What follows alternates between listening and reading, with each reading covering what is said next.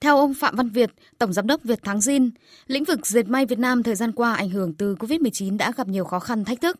Trong quá trình chống dịch và giãn cách, công nhân chỉ sản xuất được 30%, còn 70% phải nghỉ chờ việc.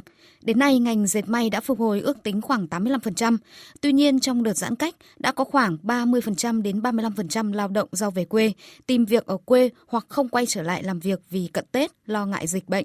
Do đó, trước thực tế này, doanh nghiệp xác định phải tăng cường hơn nữa việc chăm lo an sinh xã hội cho người lao động, thông qua việc triển khai các chính sách phúc lợi như hỗ trợ người lao động tăng thêm thu nhập, tăng thêm khẩu phần ăn, chăm sóc sức khỏe và đời sống tinh thần cho công nhân, đồng thời tăng cường đào tạo nhân viên bằng ngân sách doanh nghiệp, ông Phạm Văn Việt cho biết. Hiện nay dịch thì vẫn còn diễn biến phức tạp. Chúng tôi có tổ chức à, gửi trẻ để công nhân để đi làm và có một số người nhà bị tương tính thì chúng tôi ờ, hỗ trợ nơi cách ly ăn ở miễn phí chúng tôi à, hỗ trợ các cái gói thuốc điều trị.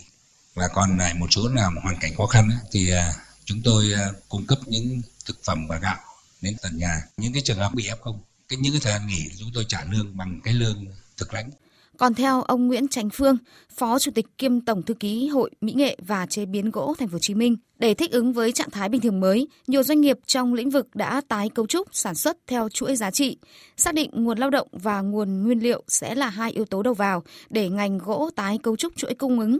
Vì thế, để người lao động đồng hành cùng doanh nghiệp, cần có chương trình giúp người lao động an cư. Đây là một trong những vấn đề cấp bách cần được sớm giải quyết. Ông Nguyễn Tránh Phương nêu ý kiến. Trong khu công nghiệp có rất là ít quỹ đất cho dân cư. Và vì không có quỹ đất cho dân cư thì chúng ta không thể có đất để xây dựng nhà xã hội hay là nhà ở cho công nhân.